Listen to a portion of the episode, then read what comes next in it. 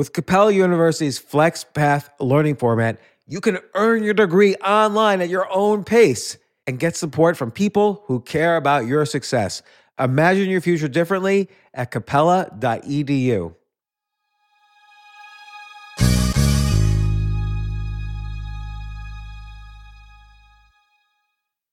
So, in order to support our show, we need the help of some great advertisers. And we want to make sure those advertisers are ones you'll actually want to pay attention to and hear about.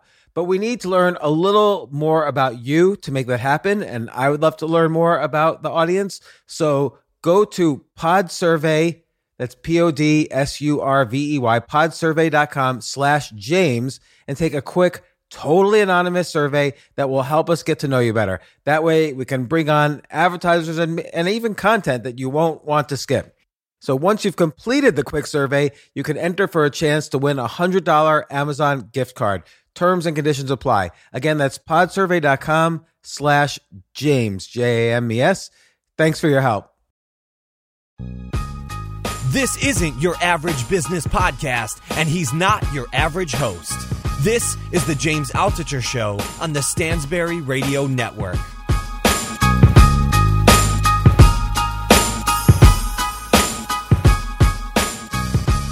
So I'm really happy to have Maria Popova. Is that how you say your last name, Maria? Yep. I'm really happy to have Maria on the show. Maria, I have to tell you, this is totally just a selfish podcast for me because the old, people always ask me what blogs I read, and I'm always happy to tell people what books I read, but I'm always hesitant to say what blogs I read because A, I don't want to insult anybody, and B, I don't want people to stop reading my blog. But the only blog I read is your blog, which is Oh, brainpickings.org. Thank you. But you don't think that the um, book authors would be insulted by not being uh, included in your selections? I, you know, people are insulted for all sorts of reasons, but really, like, for instance, I write every morning, and I know you write every day, all day, and some, I often look to what I'm reading for inspiration. So usually I'm reading books, but I, sometimes I need to read other stuff to get inspiration, and on that list is brainpickings.org, because you always have inspiring articles to, to draw from. They're either about creativity or life or whatever, and so, just the work you do is, is phenomenal. And I selfishly wanted to do this podcast so I could learn more about the work you do. well, I, I very much believe that any good creative work is a selfish act primarily. So uh, I think everything we read, all the books we admire, came out of that. So ain't nothing wrong with that. Well, let me let me ask you about that because so you don't you don't write personal stories about yourself, but you write uh, in in depth analysis, um, and it's almost like your website is a, a museum of the world, but on the internet. So you write all about great literature, great art, great design, um, all of these things that have inspired you through the years. And do you find that to be in any way, um, you know, like like you say, art is or re- writing is to some degree almost narcissistic. Like you think you're writing because other people are going to be interested in what you have to say. So do you mm, find that a little no, bit? That's not that's not really why I write. I mean, for me personally, I can only obviously speak for myself, but. Um, I do think, I, I, guess a selfish act is not perhaps not the right language, but a very personal act, even if I don't write personal stories.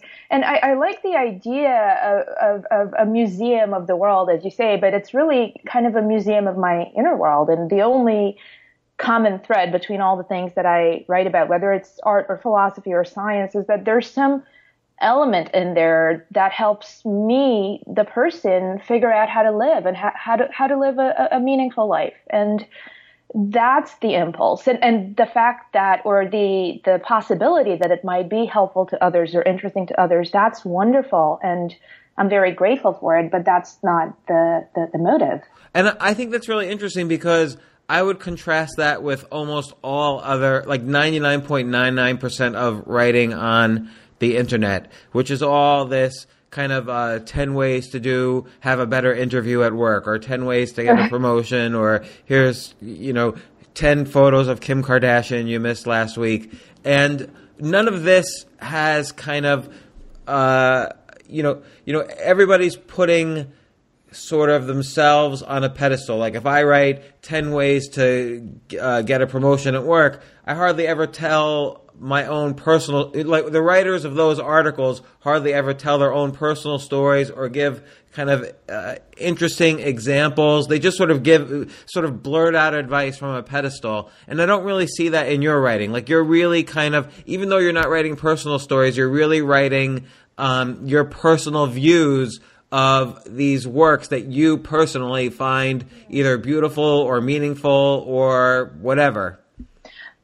Well, thank you. First of all, that's very, very generous. But I also, I, I think those words, uh, beauty and meaning, they're so important and also so lacking in, in a lot of the commercial um, commercial media. And, and it's interesting too that I didn't hear you say the word content once, which is one of my big, big pet peeves because I do think there's a difference between content, which is the kind of stuff you see in those listicles and whatnot, and substantive writing, which is what what people who write for their own benefit and, and by extension for the public benefit do. And I actually think, you know, language really matters and how we think about those things matters and that explains why there are all these sort of qualitative differences and i don't think what i do is any is better or special or different from what anybody else could do it's more of partly a function of well a function of the fact that i you know i've been doing this for now more than eight years and uh, i made very early on a decision not to to have a commercial ad supported site. And i think ad supported media do produce content and not substantive writing because that word is something primarily used by sort of people in marketing and native advertising who treat quote unquote content as this filler material that transmits the true currency of their trade, which is advertising. And then, you know, we will hear this cliche, content is king, and it's mostly a cliche, you know, used by those people. But in that context, content is not king. Content is currency. And substantive writing is king in the sense of that's what really nourishes us and inspires us and, and just makes us feel a little more alive, you know? And, and, and I think it's very hard to conceive of any self-respecting journalist or scholar or writer of integrity who would stand to call his or her work content. And I think as long as we continue to kind of falsely crown currency and to insult substantive writing by calling it content, we'll continue to have these listicles and these sort of vacant things, and we'll continue to have a, a problem.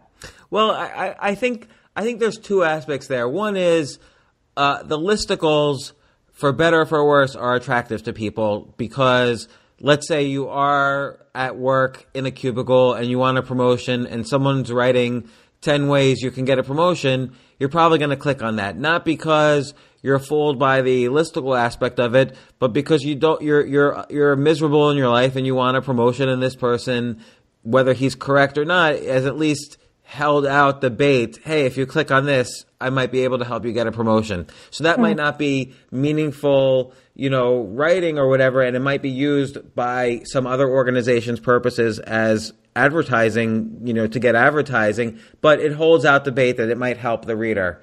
Whether it does or not, I don't know. Well, yeah. I mean, I, I, I think lists in general, listicles and lists are different things. Just the list as a sort of um, form of rhetoric is a powerful thing. And even Umberto Eco 20 years ago wrote that the list is the origin of culture. And he's famously a big list maker. And um, Susan Sontag, too, all her diaries. And she used to say that um, lists are how we sort of confer meaning on existence. And I, I get that. They appeal to us because they make chaos or, or, or, an overwhelming amount of, of material or information feel somewhat containable and digestible. And there's nothing wrong with that. But again, I think it, it's a qualitative difference that goes back to, as you say, uh, is it really going to help the reader? Is, is there some sort of merit of substance behind the form, even if it takes the form of a listicle? Is there some deeper function or is it really a vehicle for, like you said, clickbait?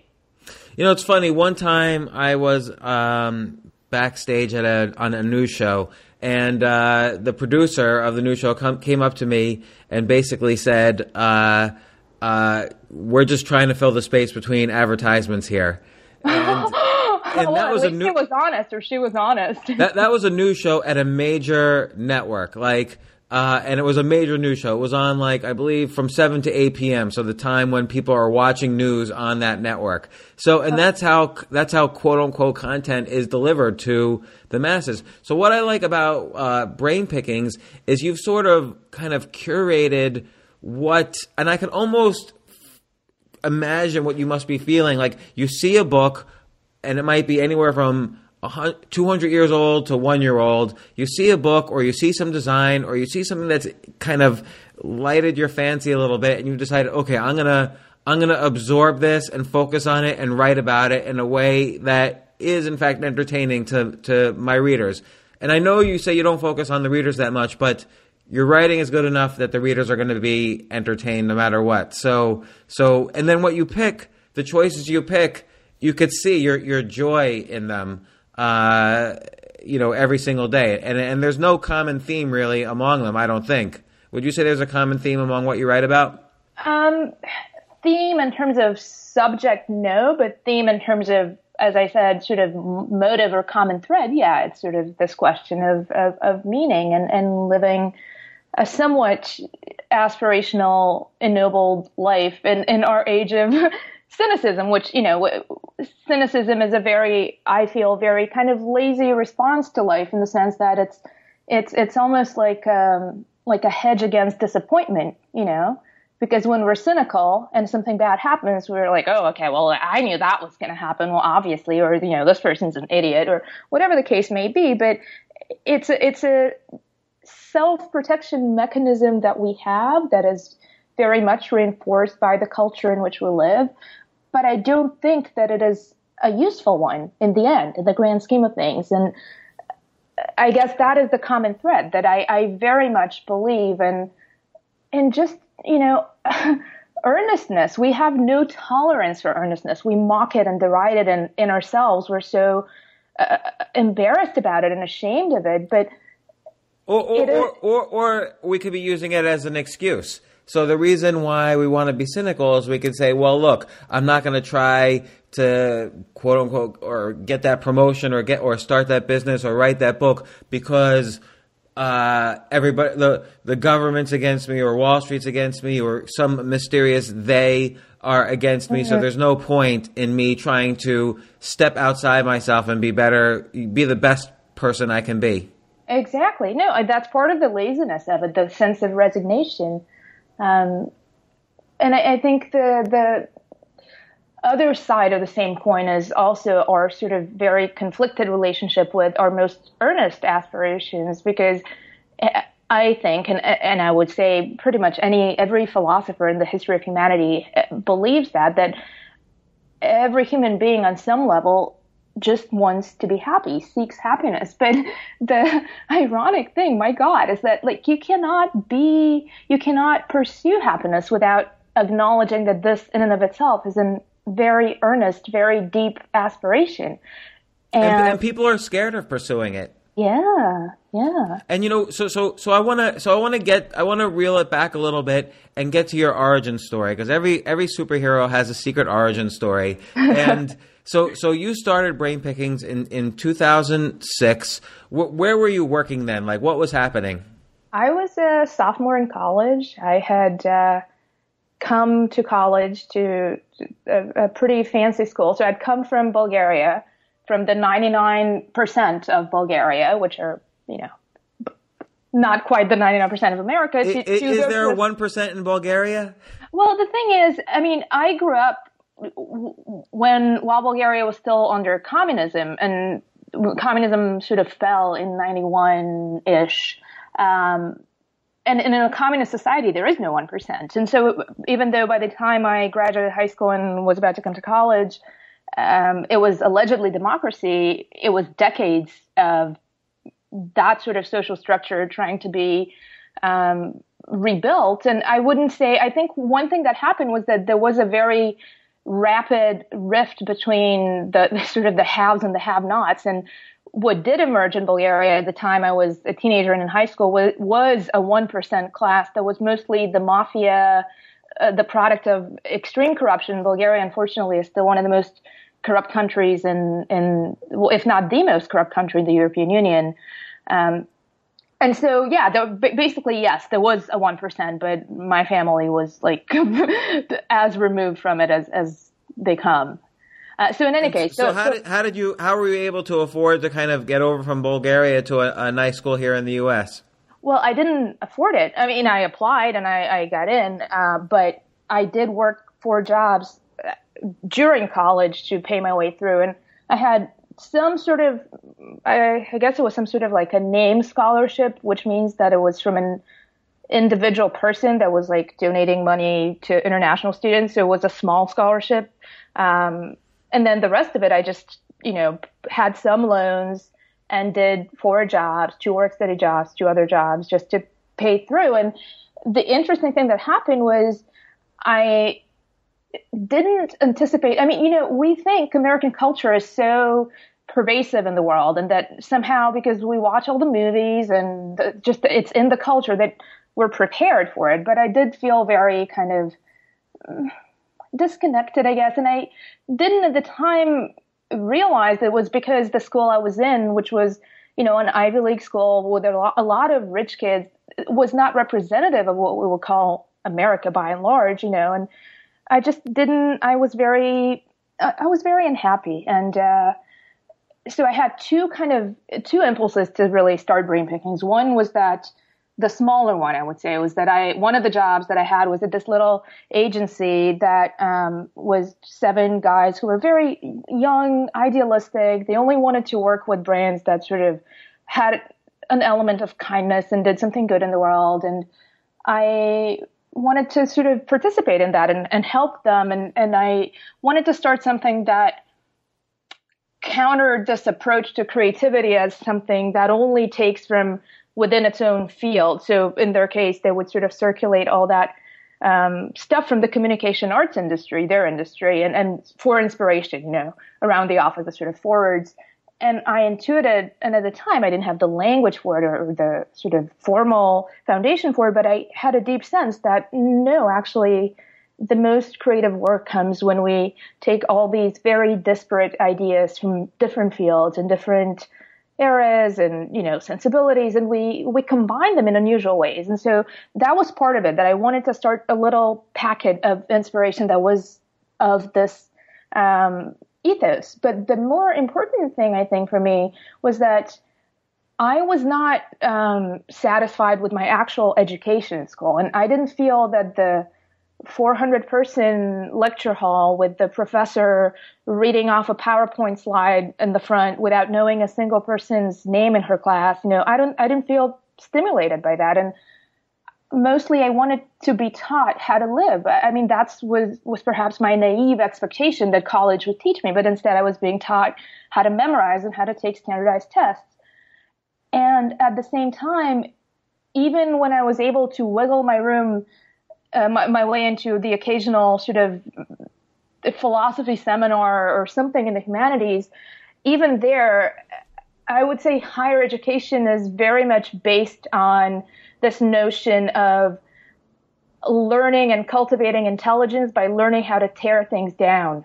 You know, how to, how to rip this argument to shreds. And even the, the whole paradigm of the college critical essay is criticism, but not criticism in the sense of critical thinking that comes from science, which has an element of humility to it, almost acknowledging that we don't know everything and there's this sort of fruitful ignorance. But the, the kind of criticism that um, is about tearing arguments down has almost an arrogance and a self righteousness to it. And I just thought, what's the point of that? Why not build things in the world as opposed to tear them down? And so I started basically just doing my own reading and seeking out things and ways of thinking and ideas that I felt were were not that were not the sort of seed of cynicism, which I do think higher education very much plants and people.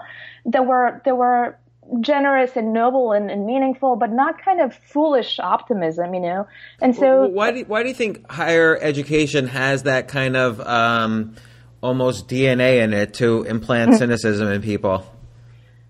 Well, I do think that that notion of the critical uh, training intelligence to be a way of showing off how well you can tear something down, like that's very much part of what we're taught to do and in writing papers and essays and, and critiquing even each other in, in class. That's what college does. And you can very easily see the sort of uh, repercussions in, in the so-called real life and, you know, people coming out of school becoming whatever they become. And you look today even at the internet and everything's a takedown. Everything is this sort of undertone of snarky and sarcastic and that's part of it. And which is why also I, I write a lot about books, but I get very antsy when people call it reviews because I, do, I don't write reviews. I write very much sort of wholehearted uh, recommendations. The the critical aspect of the review, the negative a uh, review, you know, presumes that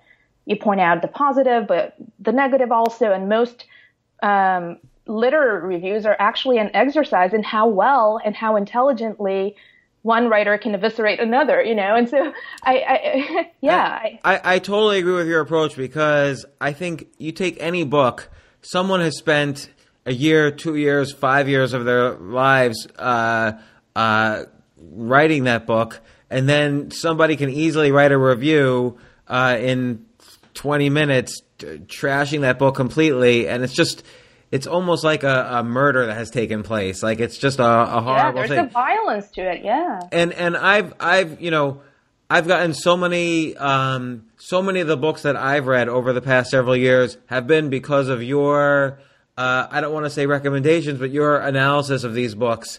Uh, it's been really you, have been uh, the curator for, for many of the books I've read over the past few years. Oh, thank you. You're I'm probably glad. you're probably the one person I know who's who reads more than me because I feel like I have to read a lot to write a little. Like if I'm Mm. gonna, if I'm going to write two hours worth of stuff, I have to. It's almost like I have to read ten hours worth of books. So I always need good sources of good uh, uh, things to read. Yeah, no, I, I think reading, learning to read well and to write well is really learning to think well, and that's what we we all sort of try to do, right? Well, so okay, so now you're you're you're at this agency. You've been did you did you finish school? Did you drop out? Like what happened? Oh no, I finished very reluctantly. I didn't. The, you know, it's funny. I was talking to a friend of mine recently about this. Uh, who a new friend who is uh, his name is Parker Palmer. He's my grandmother's age, and he's just absolutely wonderful. One of those people just, you know, emanating goodness. And he went to school at Berkeley in the 50s and sort of became disillusioned. And we were just talking for the same reason, basically, the sort of cynical tearing down aspect. And we were talking about it. And I just had this epiphany. I said to him, you know, I, I, I didn't, it didn't occur to me that dropping out was an option. I just, I mean, honestly, I didn't even consider that that was uh, possible. I mean, the, in Bulgarian, there isn't even a word for a dropout. Like in, in English, there's a word dropout. There's no such word in Bulgarian, at least that I know of.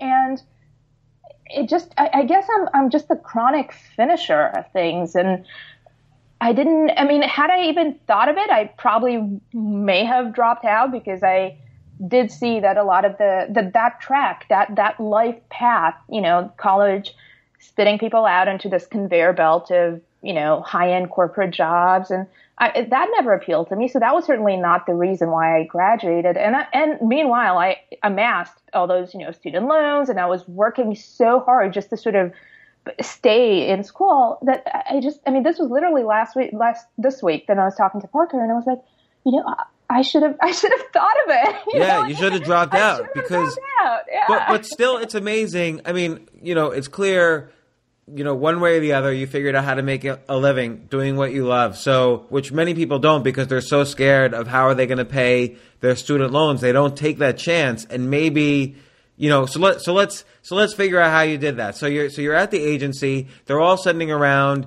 emails, and you you t- you took a bigger picture view of that. So you started, I guess, sending around your own emails of what inspired you and what happened.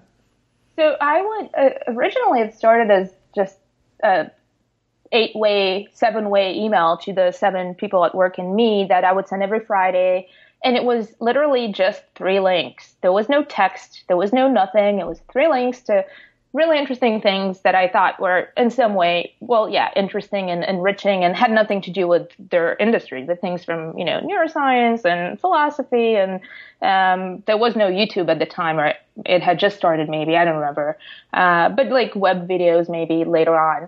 And uh, eventually it became, you know, three links and a sentence about each, about why this is interesting. And then a link and a little paragraph. And then that became like a little article. And what, what were some of the first things? What were some of the first things you were showing people that were inspiring to you? I mean, I obviously I was in my early twenties. I've changed a lot as a person, but you know, there's a there's a kind of excitedness that we that, that comes with a beginner's mind. So I think we all would discover something that we didn't know about, and for a while was sort of super into it and really obsessed and and then it fades and then there's something else. And at the time, I was really interested in neuroscience and all the things coming out of, um, especially how new studies with fMRI were attempting to illuminate how we think, but also showing or, or suggesting that we'll never quite be able to use pure biology to explain things that are of a more humanistic nature, things about emotions and motives. And I was just very interested in that. So I was sending a lot of neuroscience, behavioral economics, um, occasionally interesting art, sort of unusual art that I saw. It was very present based, I guess, early on, which is ironic because right now mm, the majority of what I write about is very, very old. And I've gravitated more and more toward history, I guess, but really this notion of things that are timeless but also very timely. And I think that that can only happen as you um, grow up, and I don't mean in age, but in, in sensibility, and you learn more and more, and you, eventually come to realize that, well, actually, this brand new idea, um, Bertrand Russell had it a century ago, or, you know, whatever the case may be. And well, it, so, yeah. It, it's funny because uh, I would say there's a common theme between that and, and even though what you write about now is totally different, you don't, you don't write, like, let's say yesterday, yesterday's news is what happened. But then there's this whole, uh, that's the tip of the iceberg, and there's this whole body of things on how it happened. And you mm-hmm. often write about how something happened. So how not just about a great work of art, but how did this great work of art happen? And you know that's why it, it seems like you know you have so many articles about you know all these great writers uh, talking about the writing process as opposed to just talking about what they write. You write a lot about process and how one any of your readers or you have become better writers by looking at all these different pieces of advice from these great writers. So, so thinking about how things happen seems to be a common mm. theme in, in your work. Yeah, yeah. I mean, I very much think that the process is a much greater reflection of personhood than than the product. And and Austin Kleon, who I know is is um, you, you feature quite a lot on your blog, he often writes about how documenting the process is often as artistic as the outcome of the process. Mm-hmm. Yeah, I mean, actually, this morning I was reading. Um, so John Steinbeck, while he was writing Grapes of Wrath, he actually wrote another equally important book, which was the journal of the writing of the book. And so he kept a, literally a daily diary of of the process of it. Oh my God, that's such a great and, idea! I've got to steal it. Yeah, yeah, it, it, it's fantastic. And he even in the first entry, he says something like, "Oh, I've never had much luck with keeping a diary because I just uh, the the pressure of it was too much, but now I feel that it's essential to the work. And he saw it as a kind of self discipline.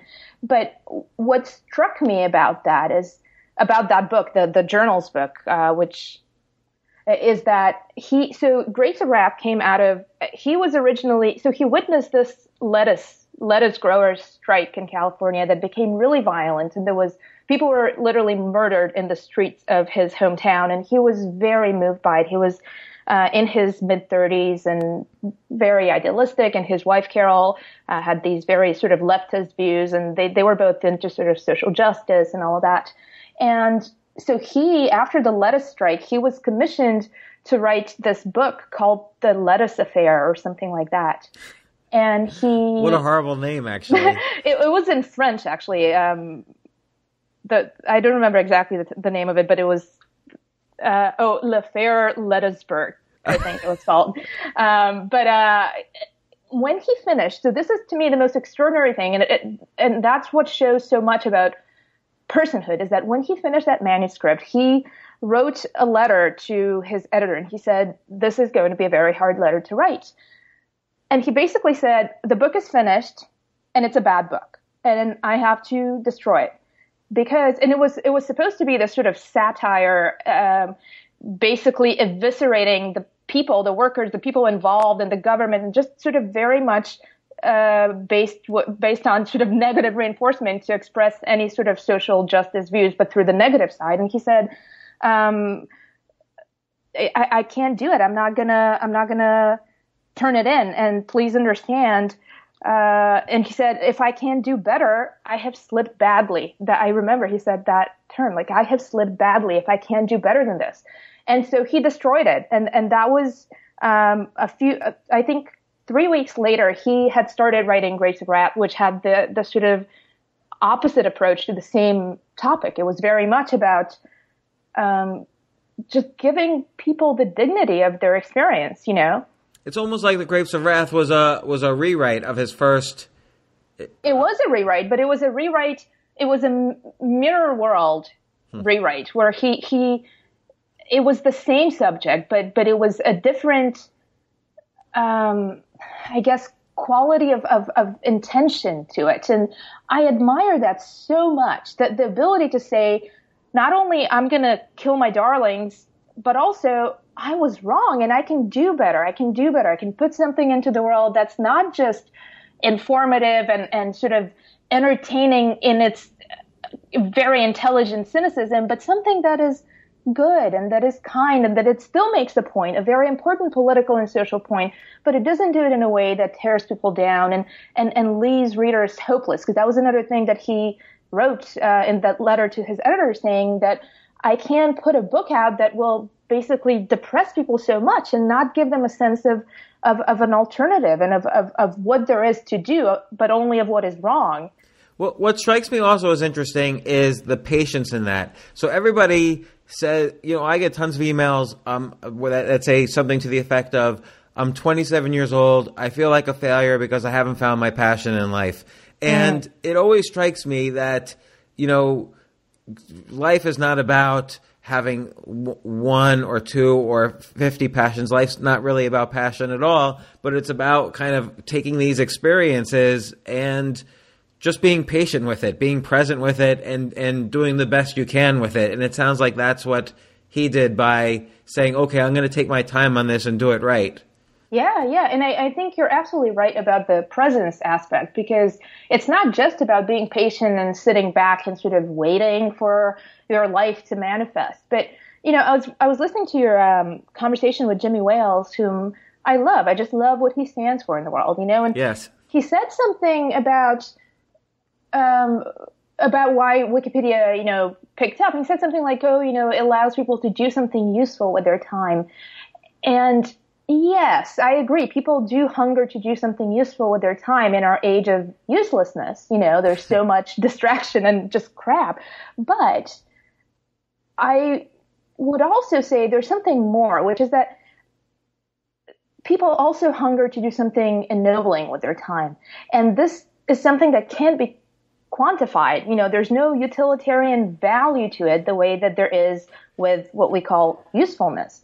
But I do deeply believe that people people want to be good. Like we want to be good. We want to do better, which requires that we grow and that we enrich and ennoble ourselves and our, our, our souls. And by the way, the, it's interesting that this word soul has become one of the greatest targets of cynicism and eye rolling and, oh, you know, but very few things, you know, very few things today elicit more cynicism than that word upon being uttered yet are imbued with deeper longing upon being privately beheld when we think about our souls. Like, that is the, the 27 year olds writing to you saying, I want to find my purpose. That's somebody basically saying, I want to do work that gratifies and fulfills my soul. But we're so afraid to even acknowledge that, that, that we just don't go after it. I think that's very true. I think often, often with my own writing, I try to skirt that word, like go around that word while still um, trying to help people figure out how to find, or how at least I found that part of myself. Because when you use words like soul or God or spiritual, then everybody's going to bring their own baggage to the table. And then suddenly there's so much baggage, it just fills up the room and, and, and you lose track of, of, of what's Yeah. really there. Well, it's a semantic problem too, though, because I, I, I think, I mean, I, I personally don't um, don't think soul is a spiritual term. I, I am not religious. Um, don't bring any of that baggage, you know, myself. But I don't mean it in the sense of you know eternal soul and in, the sort of Christian and other traditions, but more this little. Um, just our, our, our, our participation, I guess, in the mystery of life that, that, that is inside each of us. And, um, it's a very secular thing in terms of just our sense of who we are and who we want to be and the gap between those and just the presence that we bring to every day of our lives. I guess that is what a soul is.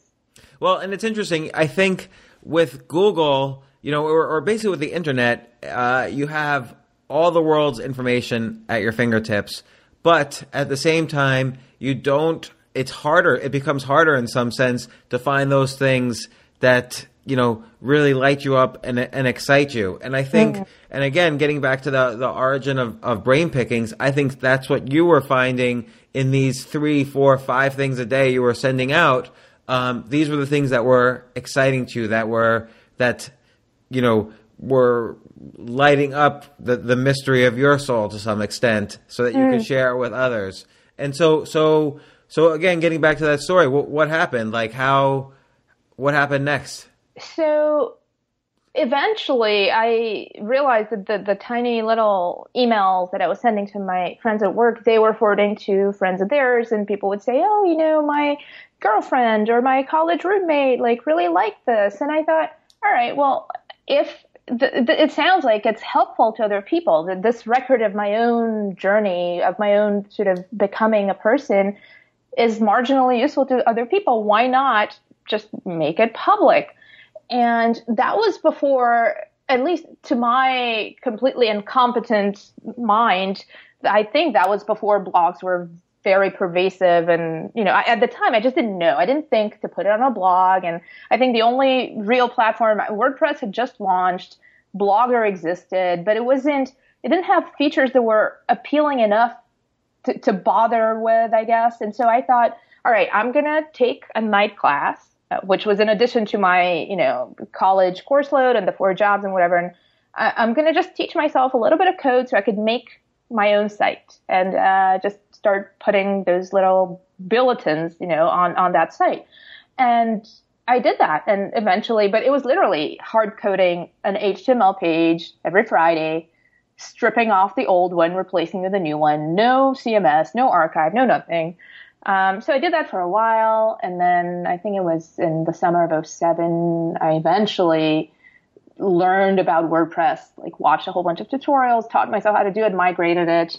Um, my friend Chuck helped me. He was an IT guy, and that was that that was really kind of how it ended up on on the web. And I just kept doing it from that point on. Now, one important thing, which I think we're all so much the product of uh, our time and place and the curveballs that we have no control over, is that so I'm not an American citizen, and at the time, the when after I graduated college, I very reluctantly went through the whole sort of uh, recruiting thing just to see what would happen, and I got a bunch of offers from very you know standard uh, pen kid jobs and you know consulting and marketing and yada yada, and I just just did not didn't want to do it. Just didn't want to do it. And I decided to stay with the agency in Philly and just build brain pickings and just do my own thing. And I had the sense of like, I don't need that much. What's the, I, I'm, I'm, I'm okay with whatever I have. Like, I don't need to go earn these like giant salaries and go to cubicles all day, you know? And so, the agency filed for a visa for me to to be able to stay because after graduating you get one year in what is called OPT, which means optical practical optional practical training, uh, which means you're allowed to legally work in the country for one year in your field of study. So you get a job and and then after that the your employer applies for a visa for a real visa for you to stay for a longer period.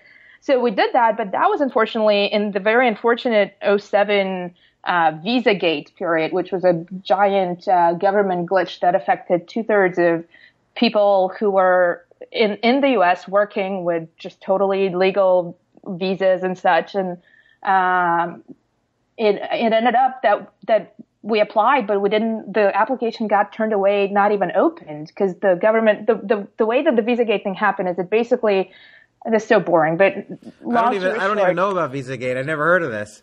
well, that's what they nicknamed it, but I think on Wikipedia now it's you can find it under that. I'm pretty sure, but or at some point you could. Um, every year at the time, the situation was such that the government gave 65,000 H-1B work visas to people applying to work for employers. H-1B is the kind of visa that a company gets for you if you're a foreigner. Um, and usually the application period would run from April 1st to October 1st, but in the first two weeks of April, the quota would get filled up. So basically, you have to apply on the first day if you want a shot at it. Now, 2007 was some sort of complete anomaly that on the very first day that applications were being accepted, which was April 2nd, because the first was a Sunday, uh, the government got 180,000, so three times the quota on the first day, and they panicked because there is no fair system to do it. So they turned it into a lot. So if you applied after the first day, you're automatically rejected. If you applied on the first day, it was turned into a lottery where one out of three got even opened to be reviewed. Oh my gosh. And ours got mailed back. We just would, was not in that lot even to be reviewed. And so I had to, uh, leave the country, like pack up the entire life that I had and all my books and things and, and just leave. And I went on this sort of forced sabbatical almost, like an exile for a little over a year. I went uh, to Bulgaria, where I was from, and sort of split my time between there and London because I was doing a little bit of writing for Wired UK at the time. And I, I was just so unhappy, and I felt so uprooted and disappointed. And but the the only reason I'm mentioning this is that actually, and I think there is very often a silver lining in these um, less than ideal circumstances that are forced upon us. That sabbatical, because Bulgaria, living in Bulgaria was so much cheaper, you know, it was really, really cheap to, to rent and, and live there that I was, and I was doing my, a bit of freelance work with the agency still remotely and also writing for Wired and a little bit for Business Week and whatnot, that I was actually able to have a pretty relaxed life for a few months where I really wanted to think about brain pickings and just do that. And I had more time to read. And even though I had no access to books because that was before Kindle and all of that, and nobody would ship actual books to Bulgaria. So it was kind of a comical situation. That's when I started reading a lot of the public domain texts like Aristotle and older things that I could get for free, you know, on the internet just as an uh, electronic text. Uh, but in any case, uh, so those few months were actually very, while very unhappy, they were very fruitful. And I guess that's a common thread in, in the origin story that I, I started brain pickings out of being very unhappy as a sophomore in college for many reasons. And then I really, really built it out when I was in this state of just helpless dejection, you know. If anything, this was like the one consistent thing happening in your life was that every I don't know if you were doing every day at that point, but every certain amount of times you were you were updating brainpickings.org. Yeah, yeah. I mean, I actually when I moved to Bulgaria uh, is when I started doing it every day. So originally it was just the Friday email newsletter put on the web, so it would be just just on Fridays. But when I moved, I spread it out over the week. So instead of like three or five short things all on Friday, I would do them one day, one per day, you know. And, and yeah. So so so at this point, how many users per per month were you getting? Oh, I had no idea. I wasn't even, hmm. or maybe I think I learned about Google Analytics that year when I was in Bulgaria. When I was very, I guess I was very interested in how the web worked. So I was reading all these sort of sites about the technical stuff, which was never my forte or my interest really, but I had all this time and I was just learning about the web and, uh, I don't, let me see, let me think. I mean, I do remember one day when I, so Brain Pickings at that point was on WordPress and WordPress had its own stats that just when you log in to write, it would show you like the stats. Um, I, I do remember one day when I had something like, uh, a thousand readers a day, or maybe it was even a hundred readers in, in one day. A big milestone I, for any blogger. I know. And I was like, oh my God, it's not just the guys anymore. You know, my seven, the seven guys at work. it was so funny. And I also remember in 2008, maybe or nine, when I got my hundredth Twitter follower and I started in my Gmail because I was at the time still getting the notifications in my email. Was like some random person that I didn't know. And I just remember thinking, you know, there are people out there, there are people that, uh, just share in this this sensibility and this sort of hope, the, the hope that I feel when I when I that I come out of when I read and when I write. So so that's exciting, and I think that's when it becomes more than just writing for yourself. When there's a realization that there, there's other people out there who are not only grateful and thankful for what you're writing, but they're also maybe dependent on it. That's why they're following you. Hmm. Yeah, I mean, it, it's it's an interesting line and it's a fine line, and I think any writer.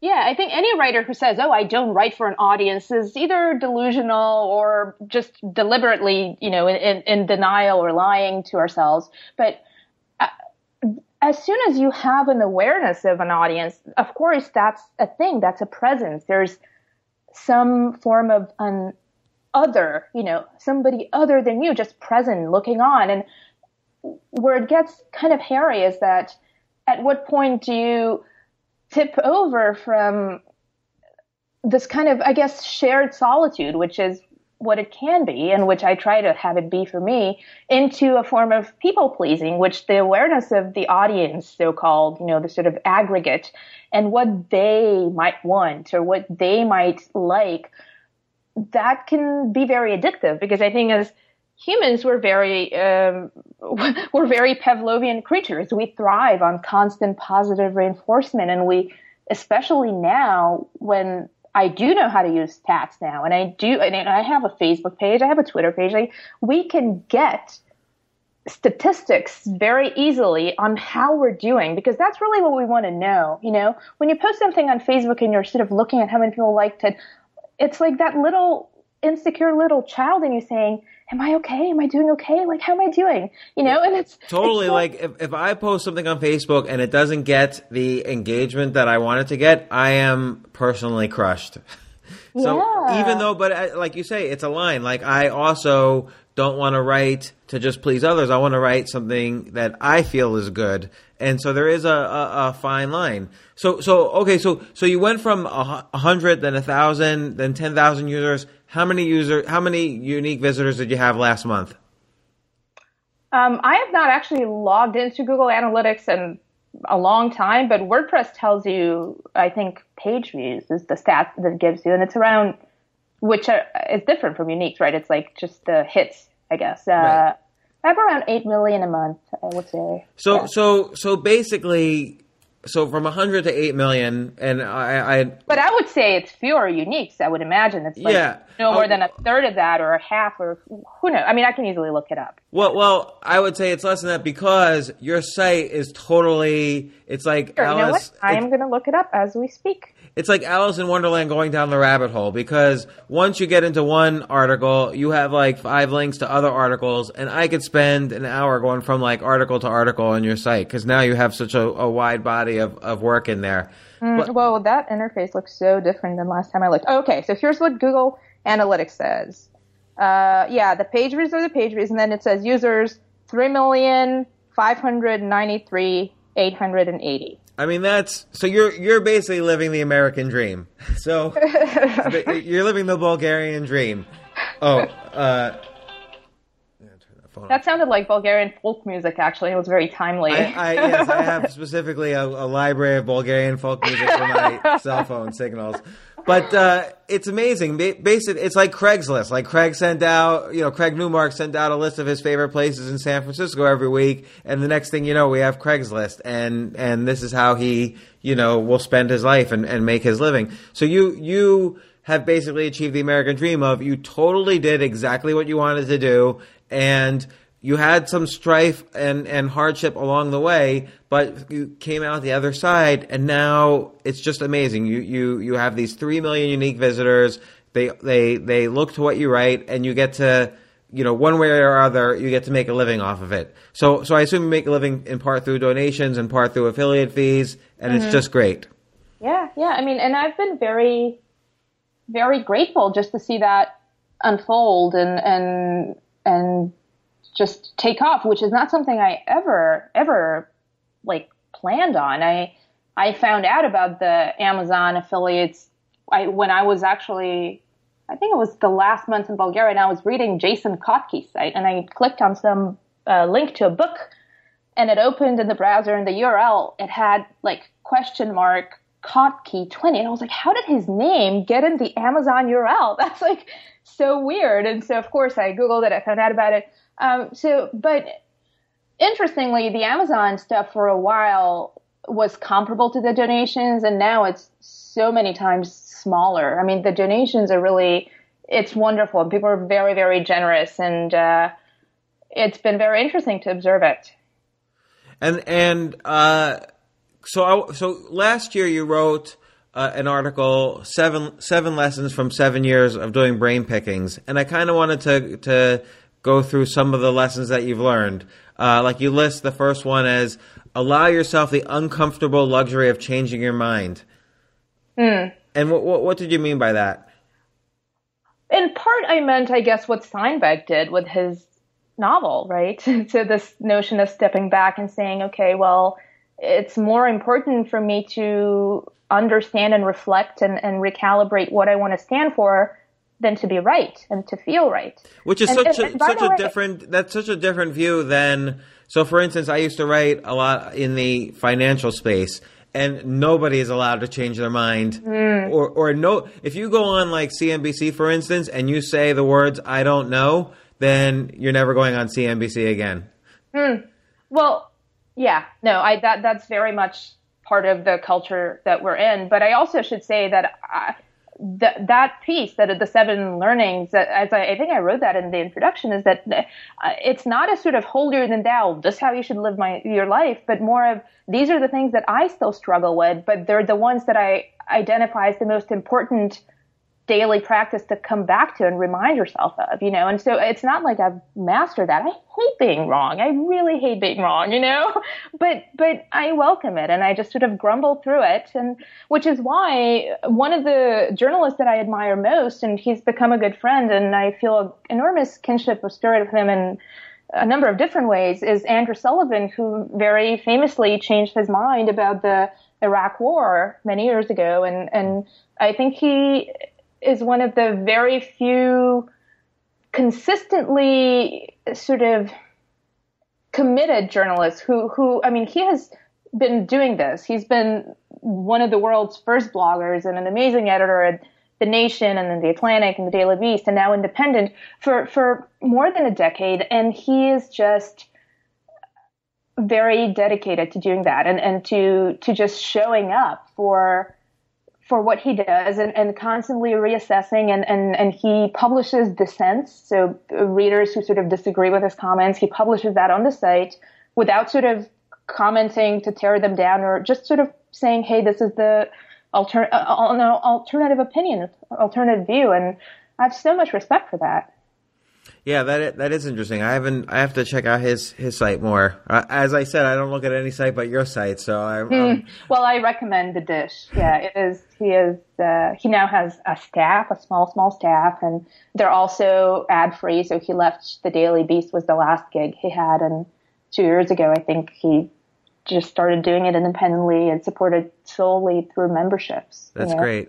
And then um, you say something. Your, your next thing that you say on this list is something that so many of my guests on the podcast have said, and and also meets so much resistance from people who have a hard time with this. But it's do nothing for prestige or status or money or approval alone. And I'll tell you, the last person to say that to me was Coolio, the rapper.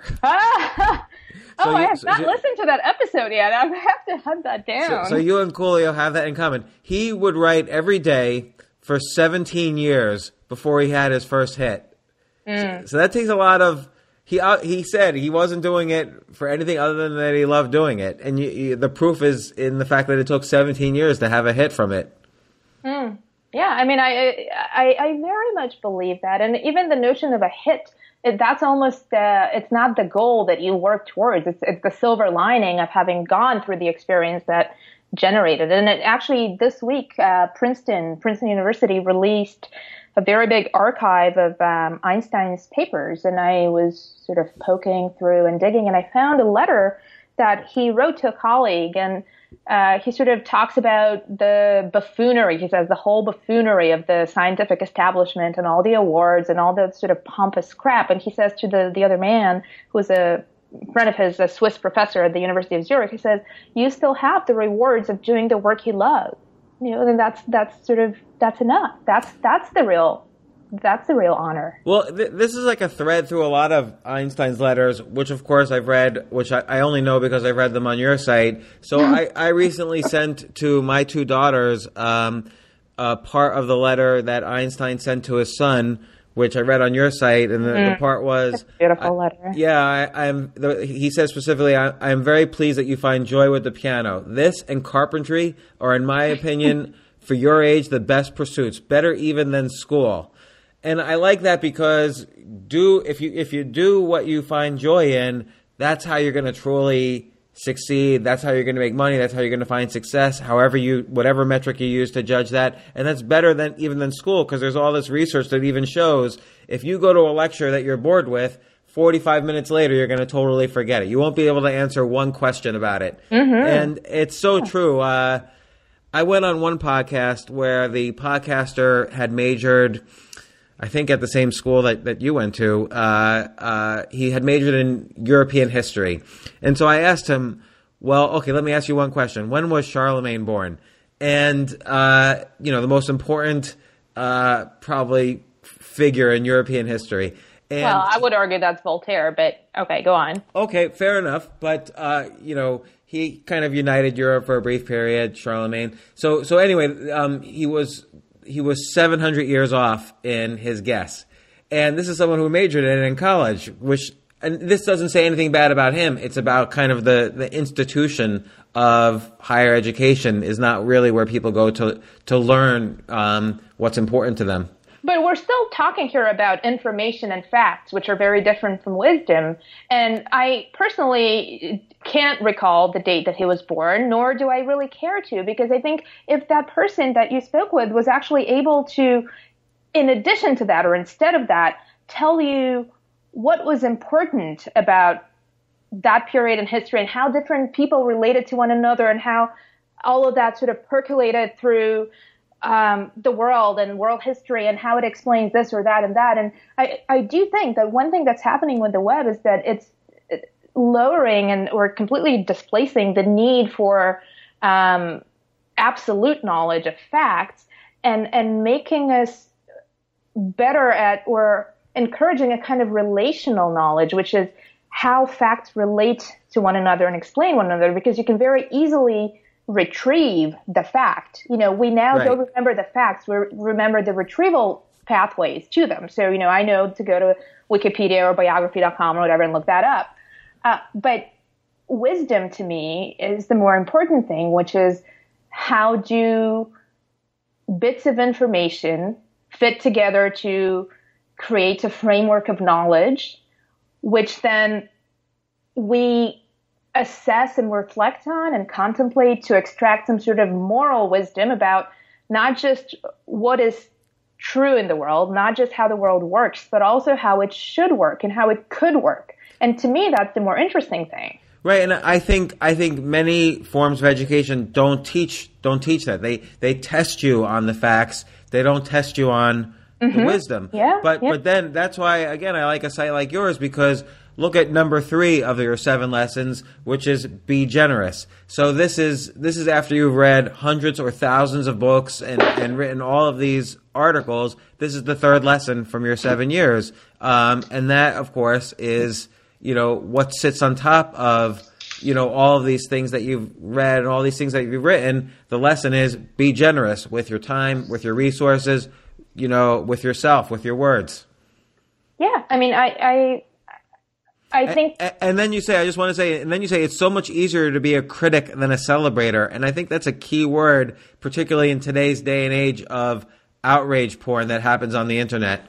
Exactly. Yeah, exactly. I mean, that, that is foundational to, to what I believe and what we talked about earlier in terms of cynicism and earnestness and what kinds of emotions we think are permissible and, and what kinds are embarrassing to have. And, you know, Austin, Austin Kleon, he has this really great line, um, in his first book, I think, which is Steal Like an Artist, where he says, be kind. The world is a small village, you know, and it's true. And it's not, I don't mean that, or I don't know how he means it, but I don't read that as a transactional thing of, oh, I'm going to be nice to you so you can be nice to me. And I think being nice and being kind are very different things.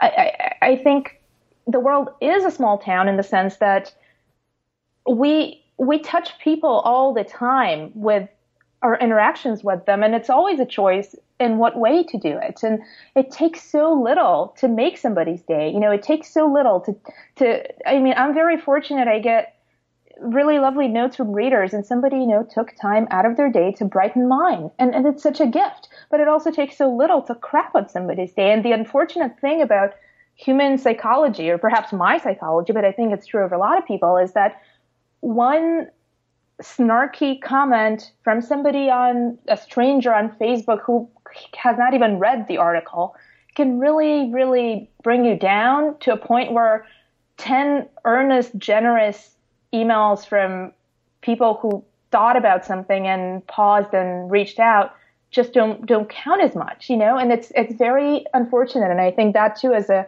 constant practice internally to to be a not a self critic, but to some degree a self celebrator, just for the preservation of sanity. I don't mean in terms of uh, being arrogant, but just sort of keeping yourself somewhat sane.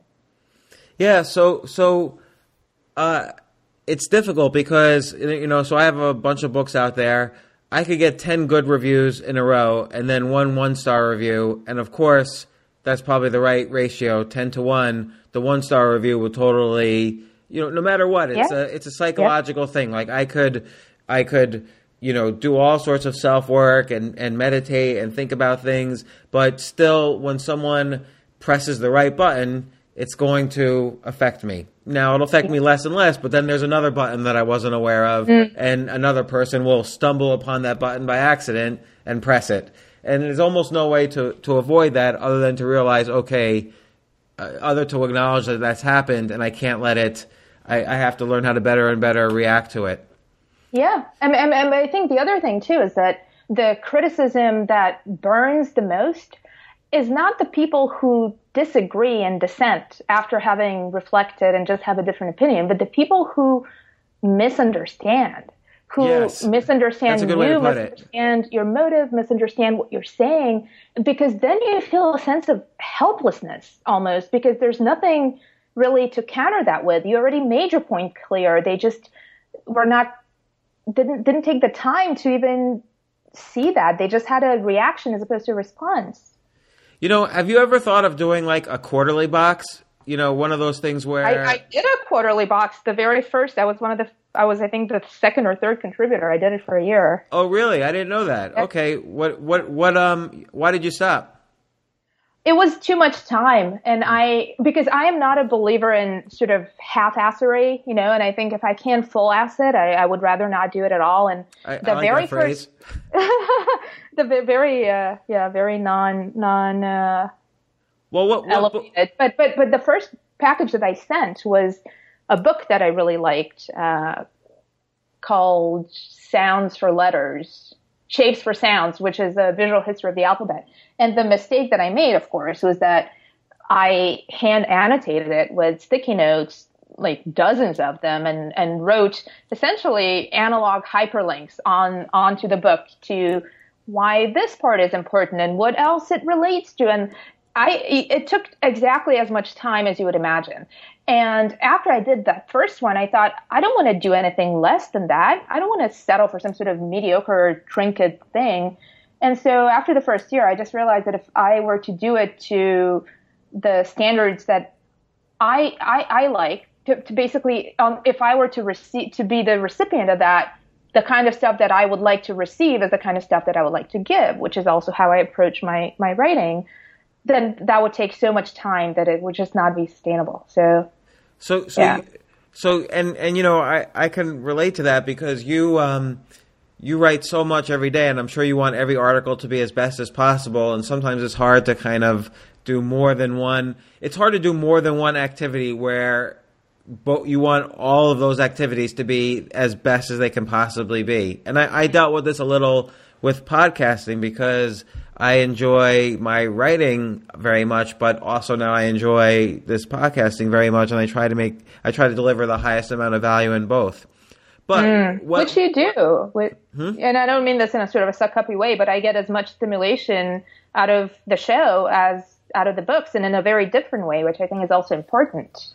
I think for me, I've kind of combined them, which is that. Uh, uh, first off, the reading, the, the podcasting encourages me to read a lot. So, so let's say it's either you or whoever I'm having on. Like I just had on uh, Adam Grant. I interviewed earlier this morning. Mm. So it means I have I, I read his his book, Give and Take, but then I also go through his TEDx talks, and it gives me exposure to a lot of things that maybe I would have or wouldn't have read. So so but but I chose to interview him because I was interested in the topic. And so it gives me kind of crash courses in lots of different ideas. But I'll do the mm-hmm. same thing with my writing as well because I'll make I always have to read like several hours before I could start writing. Uh, do, do you do the same? I think you do do the same or similar.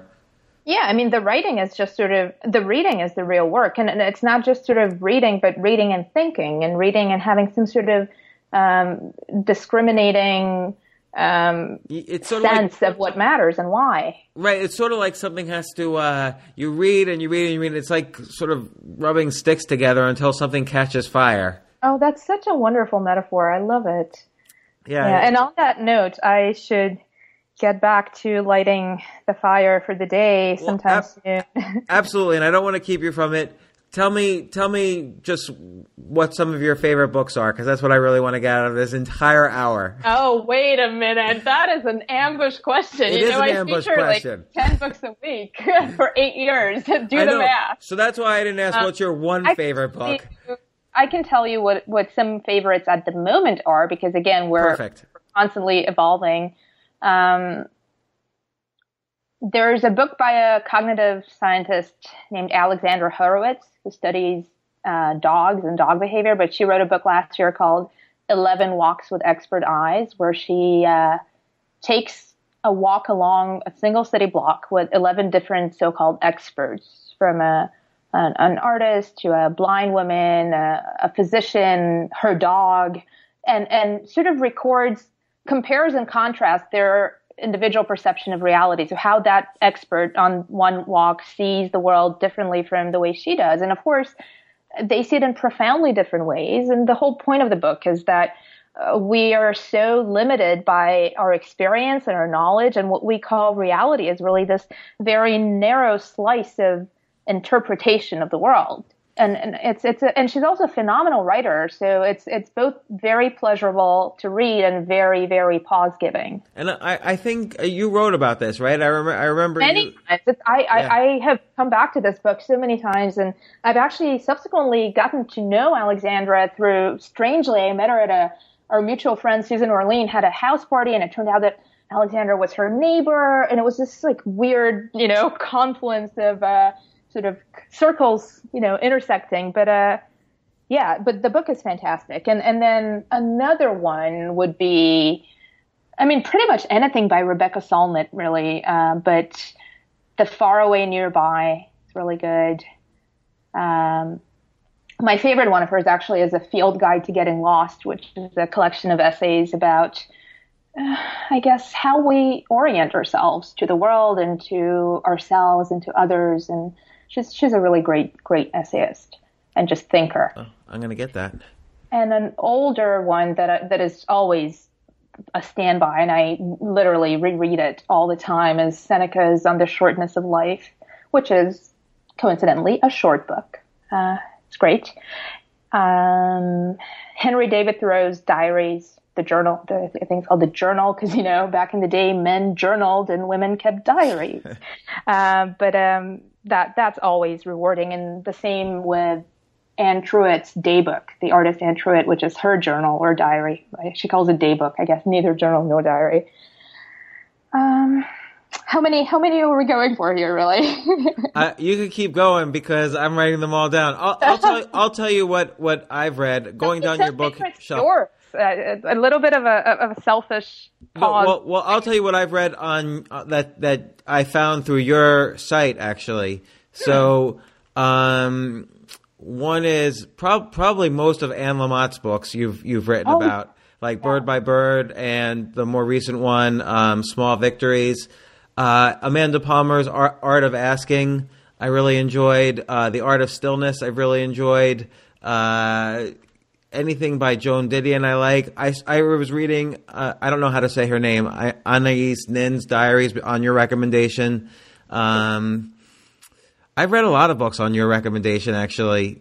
Uh, Sam Harris, who I've had on my podcast, is Waking Up. Uh, oh, that was a really good show. That was one of my favorites of, of your entire archive that I've listened to. Sam is just so just articulate and you know perceptive in, in many different directions. Very smart guy. Yeah. yeah. And um, I don't know. I, th- I highly recommend people go down your whole list. You know, I had read this earlier, uh, and then you recommended it later. But Paul Graham's book, uh, "Hackers and Painters," I thought it's a very good, beautiful book. Uh, Still writing by Dani Shapiro. Oh uh, yeah, I really that, loved. that one I would highly. That will be at least in my top five in, in recent years. Yeah. Yeah, and then you know it's weird. I like these books the um, this is Dalí and this is Warhol. They're like easy books to read about art, and I, I really enjoy that that whole series. Mm, uh, they also, they just came out with um, Jackson Pollock. I, I, I, I, bought that one and read it. Yeah. So um, another yeah. one that I would recommend again is sort of a standby packet of of wisdom on many different things is uh, well, there are two of them, Georgia O'Keeffe's letters, and one is the volume of her letters to her best friend, Anita Pollitzer. Uh, and the other one is, it, it, was a companion book published in the 90s uh, to a, to a Georgia O'Keeffe retrospective, and it's called Art and Letters, Georgia O'Keeffe, Art and Letters. Uh, oh, I'll but, check those but out. she's quite the philosopher in terms of being a phenomenal artist.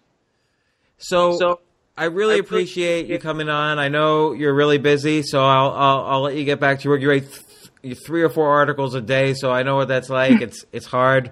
Um, I really appreciate it. Thank you so much for having me. This was just such a great conversation, and uh, thank you for putting things into the world that are hope giving. Yes, and you too. Well, thanks very much, Maria. I'll talk All to right, you soon. Bye. Bye. For more from James, check out The James Altucher Show on the Stansberry Radio Network at stansberryradio.com and get yourself on the free insiders list today.